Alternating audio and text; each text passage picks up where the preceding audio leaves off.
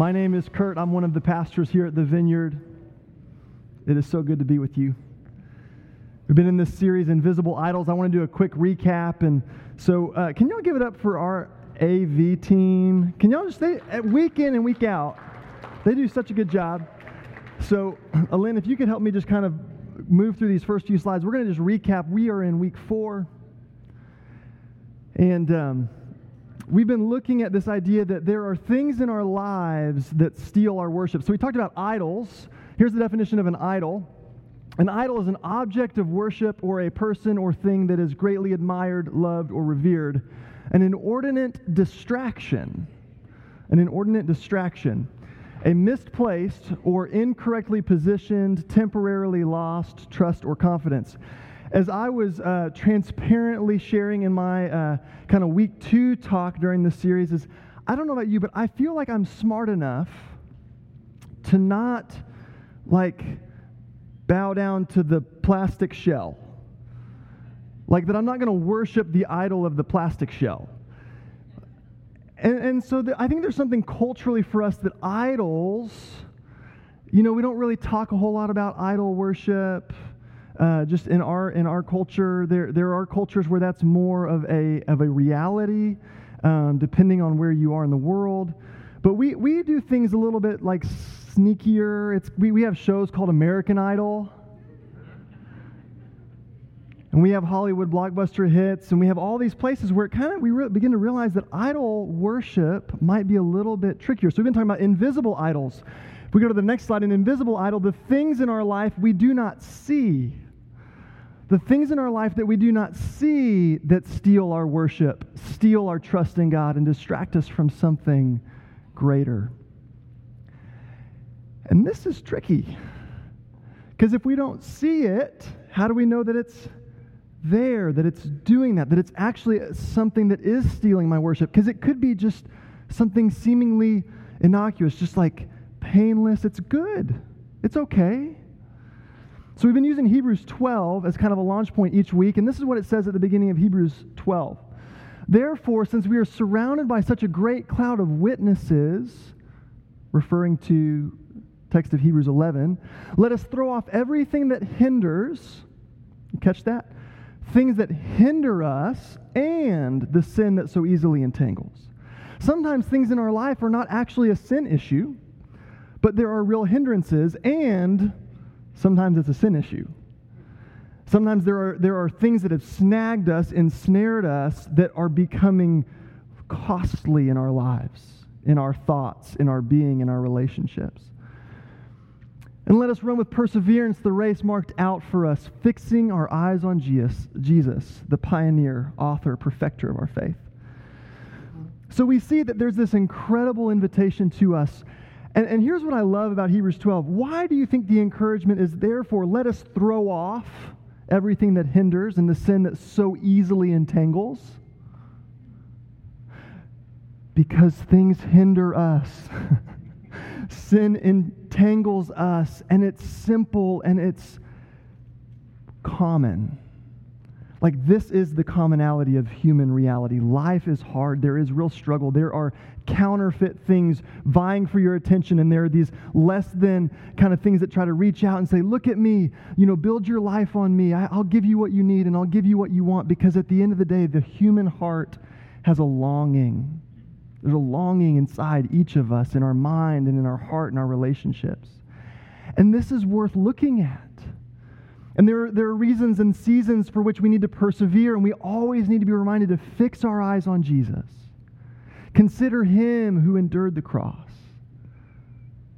If Jesus struggled and suffered and was obedient even unto death, which this whole season of Lent looks at Jesus in the wilderness and his surrender to the Father and this process of formation in his life, I think it's going to be the same for me. And so this series, I'll tell you, if you've if, if maybe this is the first time you've been able to be here in our Invisible Idol series, it's okay. Uh, sermon audio is available on our website, pearlandvineyard.org. It's available in our podcast through iTunes. You can subscribe. It will just boom show up to your phone, show up to your iTunes account. And I'll tell you, if last week's message kind of set the stage in a wonderful way for this week, Alan gave such a, a thoughtful, challenging, gracious message around the idol of greed. And I just was, I, I like appreciated so much what he shared. So if you don't want to listen today, if you're tired and you nap, just take a nap. Listen to last week's message. It'll be really good for you. And then you can catch this one on the podcast. I'm, I'm kind of only joking. Um, but there's this real place where we need to search our lives. You know, there's some sentiment I've heard, maybe through social media, that people are concerned about what's happening in the world.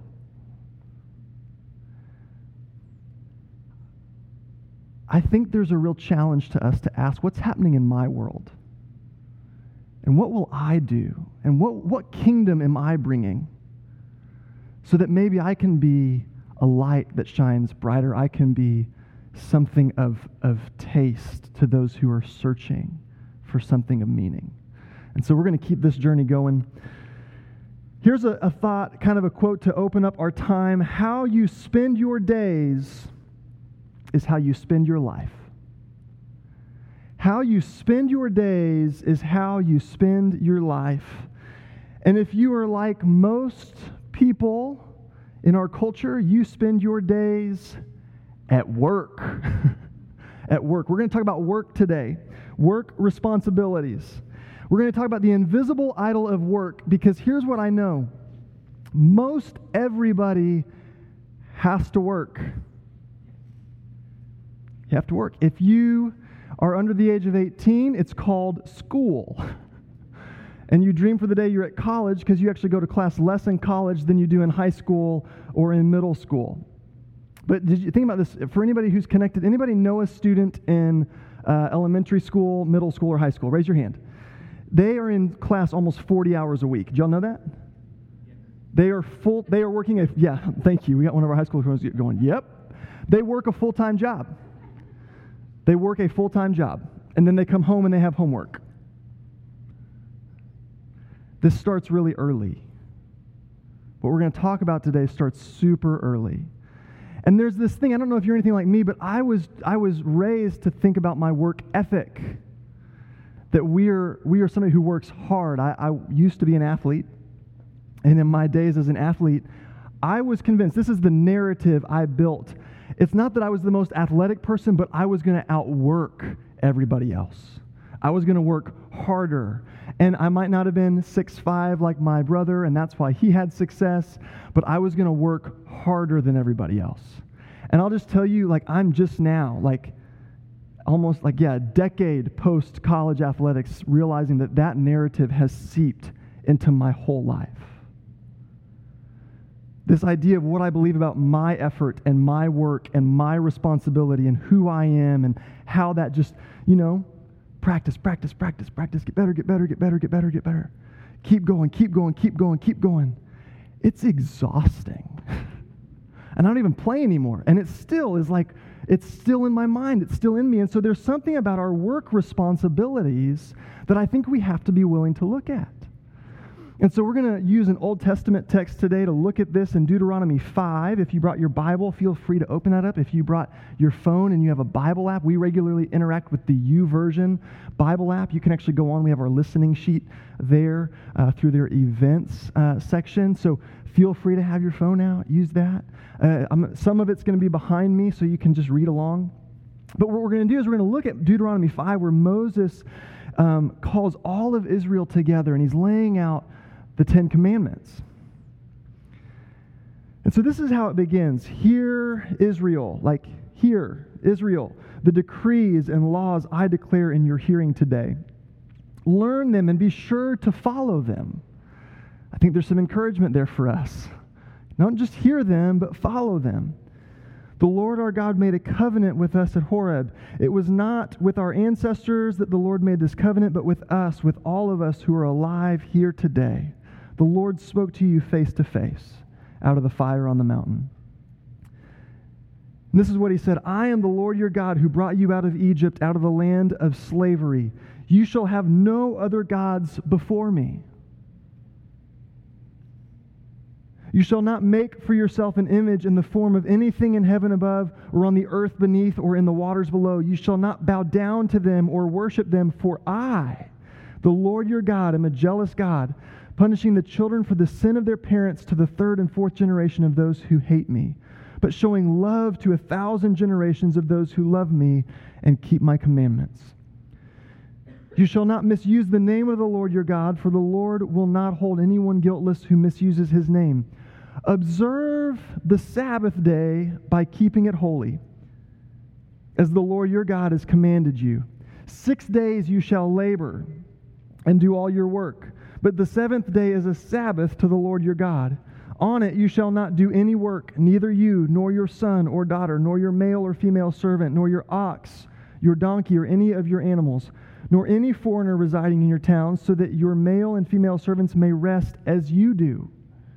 Remember that you were slaves in Egypt, and that the Lord your God brought you out of there with a mighty hand and an outstretched arm.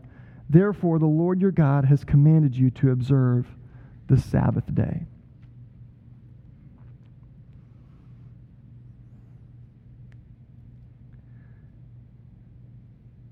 Early on, in the relationship that God longs to have with his people, he addresses work. And here's the first thought in the fill in the blank in your listening sheet is that our work habits matter. Work habits matter. And here's what I want to just acknowledge before I get too far into this. There is a real battle that you and I are caught in the middle of. And it's a cultural battle. And that's actually highlighted in this text because there was a cultural battle that God was at work in with his people about kind of the culture he had drawn his people out of and the culture he was trying to put in them. He was taking the culture out of them, what they had known in Egypt and what they had kind of been subjected to, and he's putting the kingdom of God culture in them. He's calling them to a different way. He's calling them to a new way. He's calling them to a way of trust, a way of worship, a way of being, a way of relating to God, and a way of relating to one another and to people. Do you ever feel like you're caught in a cultural battle today? It's like, well, I'm glad we're talking about work at church, but you're not my boss. like, you're not the one that's going to get fired. You're not the one paying the bills. You're not the one who watches all the ads and like even recently like there was this experience I had at home where this ad comes on and then like it's just so simple in our family and then just this voice, it might have even been one of my kids, it might have been my voice if I'm honest, was like, "Ooh, I like that. I want that."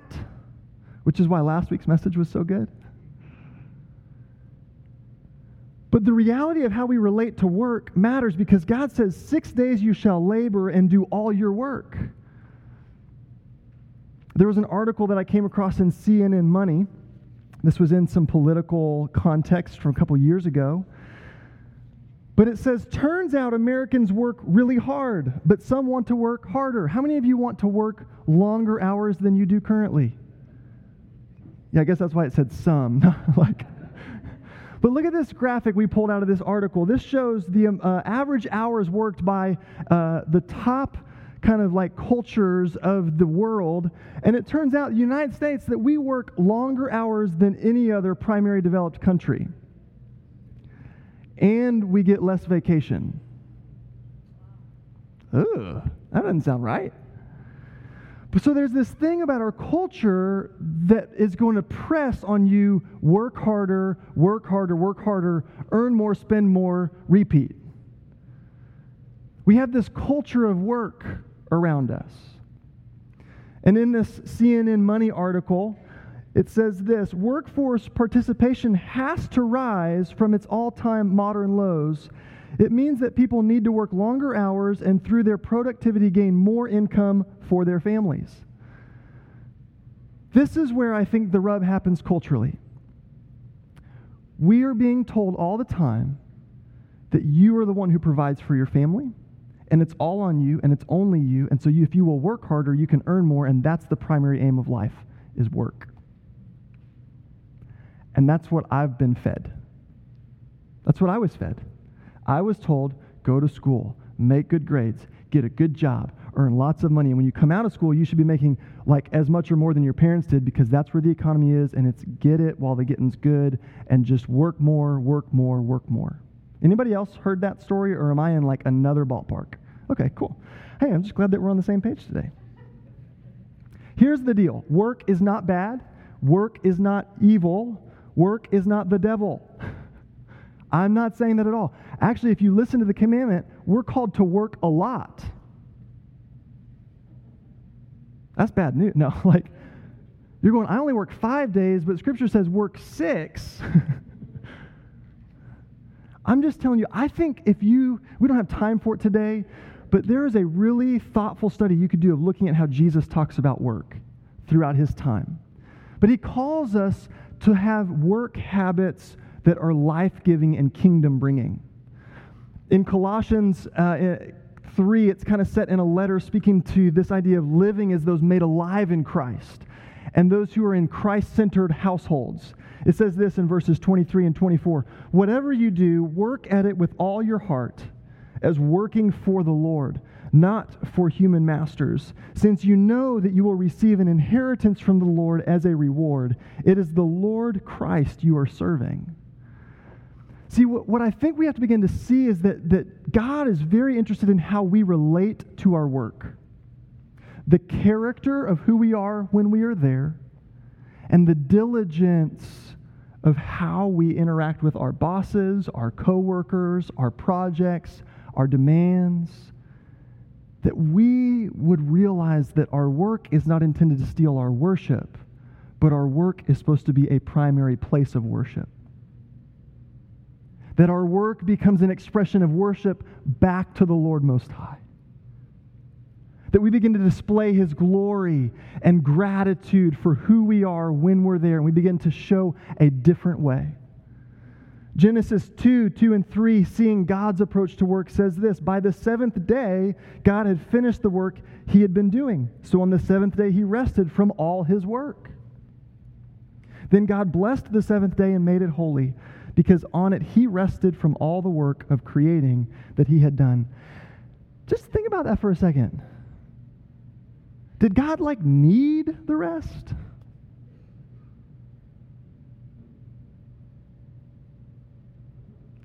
I, don't know. I'm not going to pretend to know.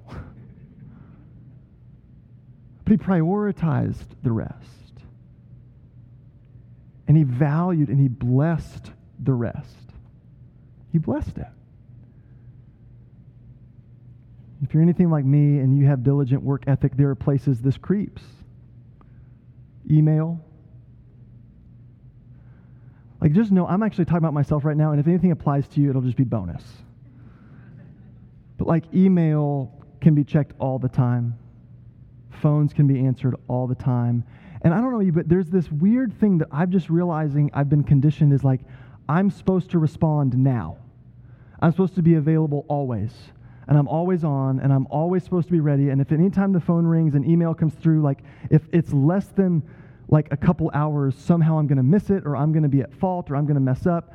Do you see how that work ethic thing like becomes maybe unhealthy in my own being and my own approach to this? And I don't know about you, but maybe this just creates a lot of fatigue. I mean, if we're like working harder than everybody else and we're not taking more vacation than anybody else, like anybody ever just feel tired? Oh, it's like there's just always more to do. See, this is the invisible idol. Is we're tired, but we don't always realize that it's because we have unhealthy relationships with how we view work. And then when we're tired, we're less likely to do things that are going to fuel us because we're tired. And I don't know about you, but when I'm tired, my spiritual rhythms suffer. I don't want to wake up extra early and work out. I don't want to wake up extra early and walk and pray. I don't want to wake, wake up extra early and spend time in Scripture asking the Lord to fill me and fuel me. I just am tired, so I try to get catch up on sleep, which I don't because I'm exhausted. So then my sleep's not good. Do you see the pattern here?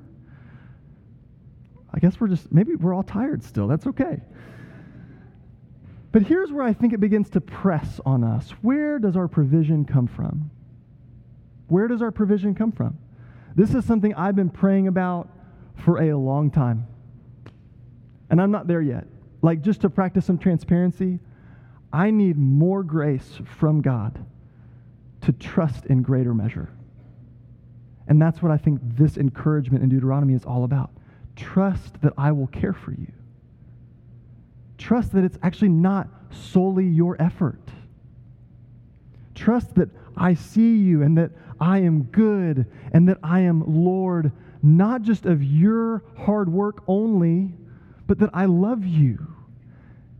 And I want to walk with you, and I actually believe that rest will be good for you. So when you're at work, be diligent. Our work habits do matter in the kingdom. We are called to faithfulness. We are called to honor those around us. We are called to be those who bring the kingdom here and now, that we live with the fruit of the Spirit in Galatians 5. We're called to bring this stuff wherever we go. But you were not made for work solely. You were made to worship the one who made you and knows you. You were made for the Lord. Your life is more than work. Your hope is more than work. My hope is more than a vocation because there is a calling on my life more supreme than any job title I'll ever hold. Because guess what? They can always replace me. Somebody else can always do my job. But the, the, the, the commandment is given in the context of relationship, and it's about God calling me and my life to Him calling my life to the Father, the Son, and the Holy Spirit, and saying, Will you trust me with who you are? Because guess what? Nobody else can fill that part of my life. Nobody else can fill my spot in the kingdom. That's for me. And so, if I begin to recognize that my work habits matter, what we have to see equally is that our rest habits matter too. Listen to this quote from Ruth Haley Barton in her book, Sacred Rhythms. Sabbath keeping is more than just taking a day of rest. It is a way of ordering one's life around a pattern of working six days and then resting on the seventh. It is a way of arranging our life to honor the rhythm of things work and rest, fruitfulness and dormancy, giving and receiving, being and doing, activism and surrender. The day itself is set apart, devoted completely to rest, worship, and delighting in God. But the rest of the week must be lived in such a way as to make Sabbath possible. The rest of the week must be lived in such a way to make Sabbath possible. Paid work needs to be contained. Household chores, shopping, and errand running need to be complete before the Sabbath comes, or they must wait. Courageous decisions need to be made about work and athletics, church and community involvement. Courageous decisions. If we just hope to get a Sabbath, it will never come. If I wait for my leftovers to get my rest, I will be exhausted. This is about reorienting the way I'm relating to my week and guarding it and protecting it because if my work habits matter, my rest rhythms matter too. Our rest rhythms matter. The seventh day is a Sabbath to the Lord your God. On it you shall, do, you shall not do any work. You shall not do any work. In the book Sabbath, Wayne Muller says this If we do not allow for a rhythm of rest in our overly busy lives, illness becomes our Sabbath. Our pneumonia, our cancer, our heart attack, our accidents create Sabbath for us. Oh. Man.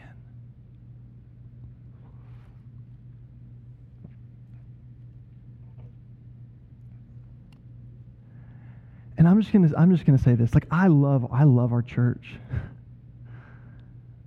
I love coming and worshiping.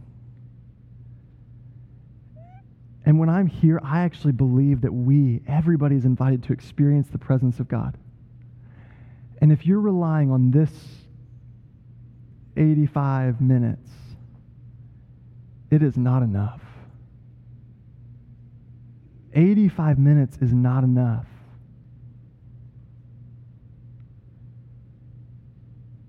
Exhaustion will be the rhythm. So, how are you doing? Like, do you think about your rest? Beyond, I'm so tired, I wish I could take a nap. you know, I just had to confront, like, I, I was just aware of something. I was talking to some people, and I've kind of noticed this. Like, people tell me, like, well, we know you're busy. It's like, what am I telling people?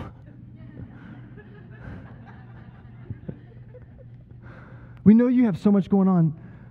Well, yeah, we all do, but, like, that's not even the, like, what am I saying? What am I believing? What am I doing?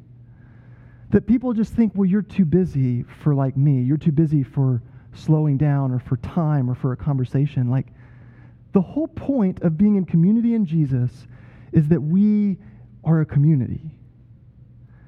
And that we are a community that help each other say yes to our personal transformation that moves us closer to God in obedience and faithfulness and vibrancy.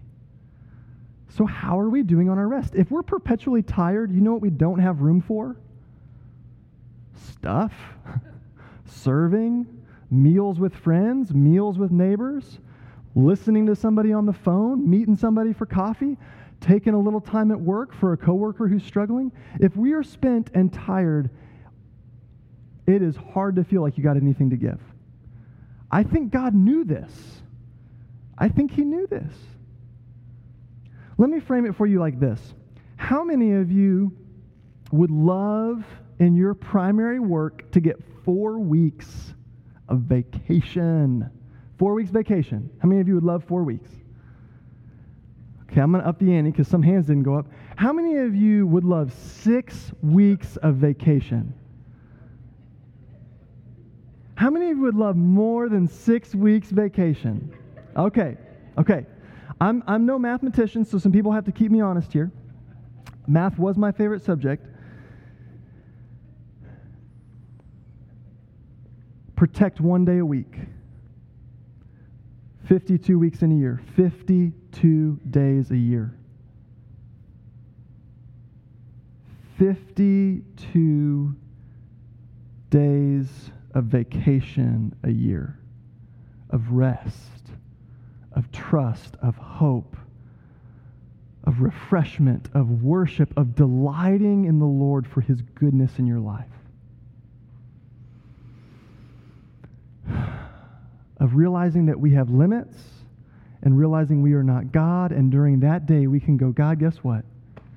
It, it is you. I need you.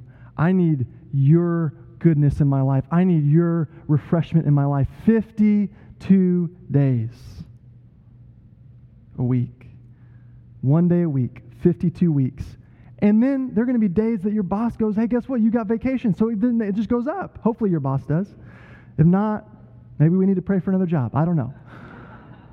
but do you see that? I mean, now we're at what, seven times seven is 49. So over seven weeks out of the year. Do you think God loves you? Cares for you?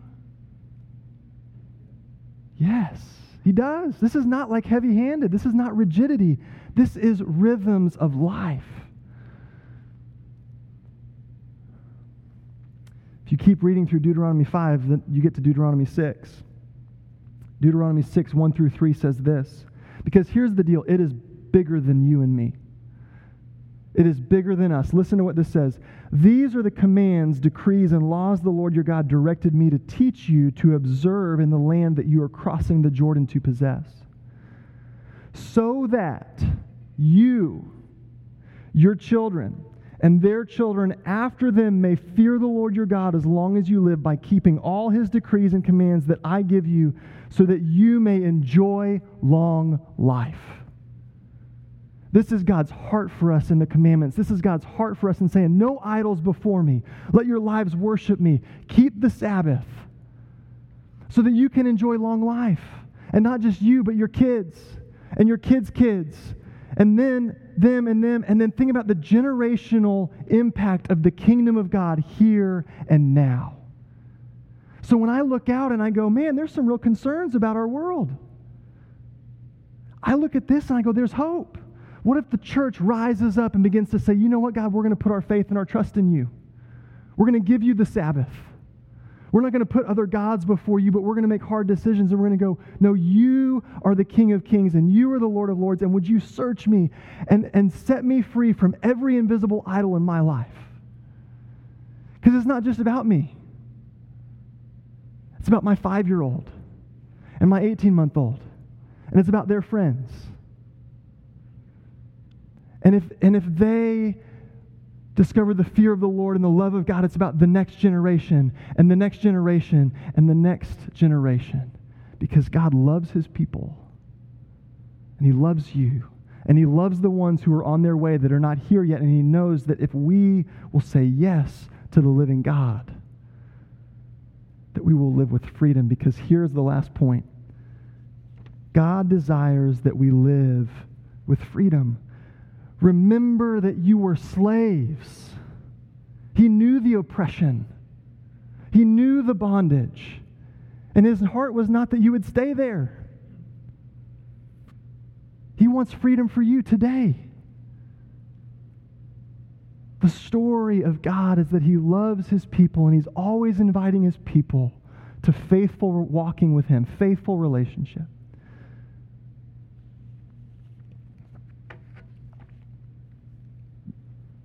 We've been in a season of Lent, and in the opening message in this series, Alan highlighted Jesus in the desert. Luke chapter 4. We were in small group this week, and we were reading through that. And there's so much to be had if, you, if you're just interested in what it's like to go through tests and trials and to be led by the Holy Spirit and to experience spiritual warfare. This is a really good text to engage. And in the first temptation where, where the devil tempts Jesus. He's been fasting for 40 days and he's hungry. And there's a real need, there's a real physical need. I think this is why we work. I think that in our life, we realize work equates to income, income addresses real needs in our life. And when Jesus is tempted, his response is Scripture. And he responds to the devil and he quotes Deuteronomy 8. And it's 8 3. So let me just read this to you about God's heart for you to live with freedom. Be careful to follow every command I'm giving you today so that you may live, that you may live and increase and may enter and possess the land the Lord promised on oath to your ancestors. Remember how the Lord your God led you all the way in the wilderness those 40 years to humble and test you in order to know what was in your heart, whether or not you would keep his commands. He humbled you, causing you to hunger and then feeding you with manna, which neither you nor your ancestors had known, to teach you that man does not live on bread alone, but on every word that comes from the mouth of the Lord. That is the verse that Jesus used in the midst of trial. To know that man does not live on bread alone, but on every word that comes from the mouth of the Lord. Your clothes did not wear out, and your feet did not swell during those 40 years. Know then in your heart that as a man disciplines his son, so the Lord your God disciplines you.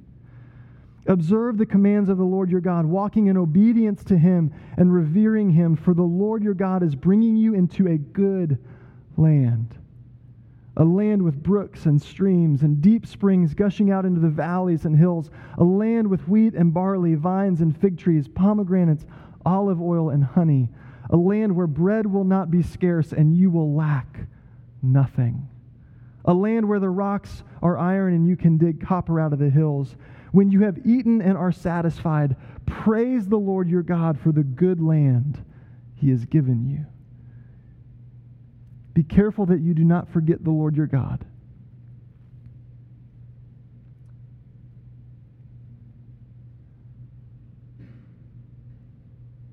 God's heart for us is freedom. And we give so much to work.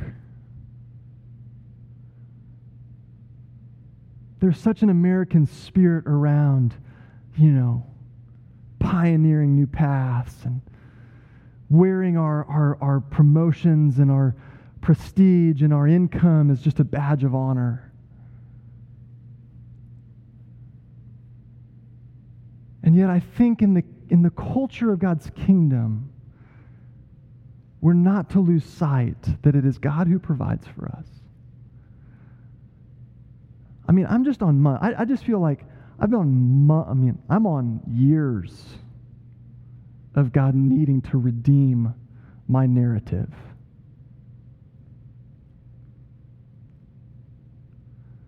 Because the economics of the culture that we have been raised are really hard to navigate through. And it's a lot of fear. And yet the Sabbath calls us to trust and to rest and to believe that God is good and to believe that God will sustain and to believe that God will provide and will meet us and will protect us. And when we don't know where it's going to come from, we can, we can anchor to the story of God with his people for a long time. that He will not let you down and He will not forsake you. And yes, He calls us to diligence. And yes, He calls us to work hard. And yes, He calls us to integrity. And yes, He calls us to live with love and joy and peace and patience and kindness and goodness and gentleness and faithfulness and self control in the workplace.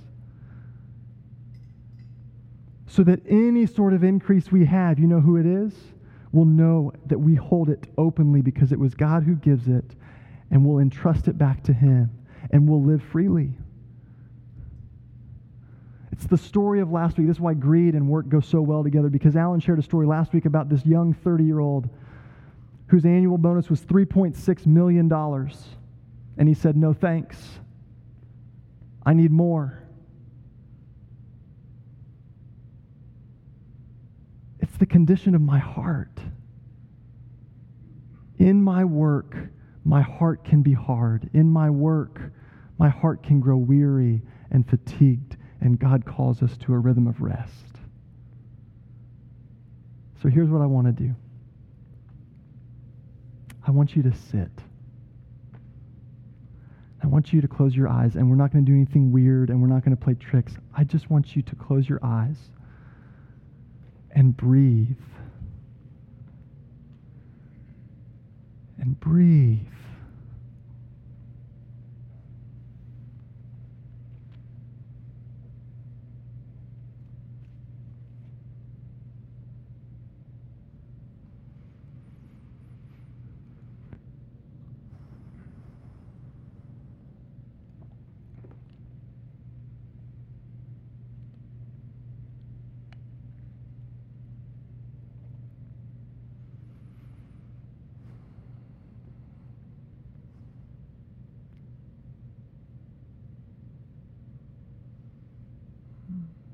Come, Holy Spirit.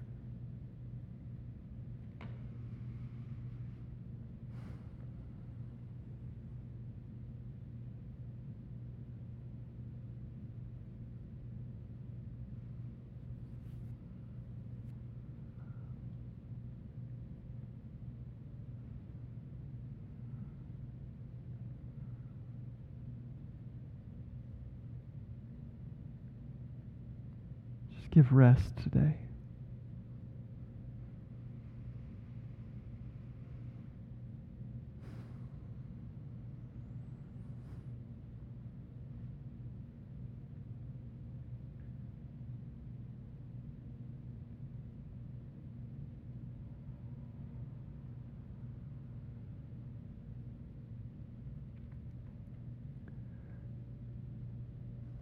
free us from incessant effort, God.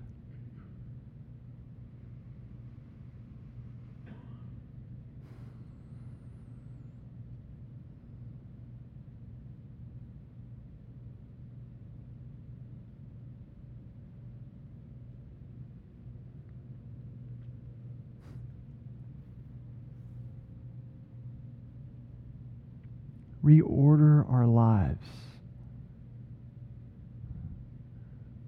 that we might receive from you.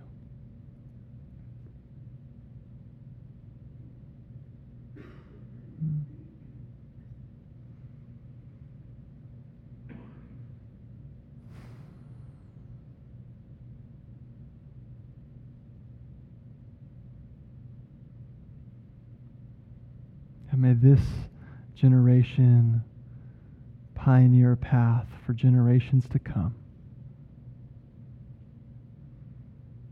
We trade our fear for trust.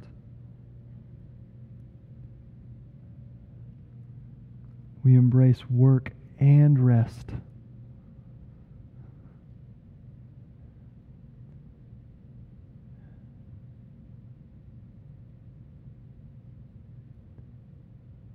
We welcome the freedom that you give, Jesus.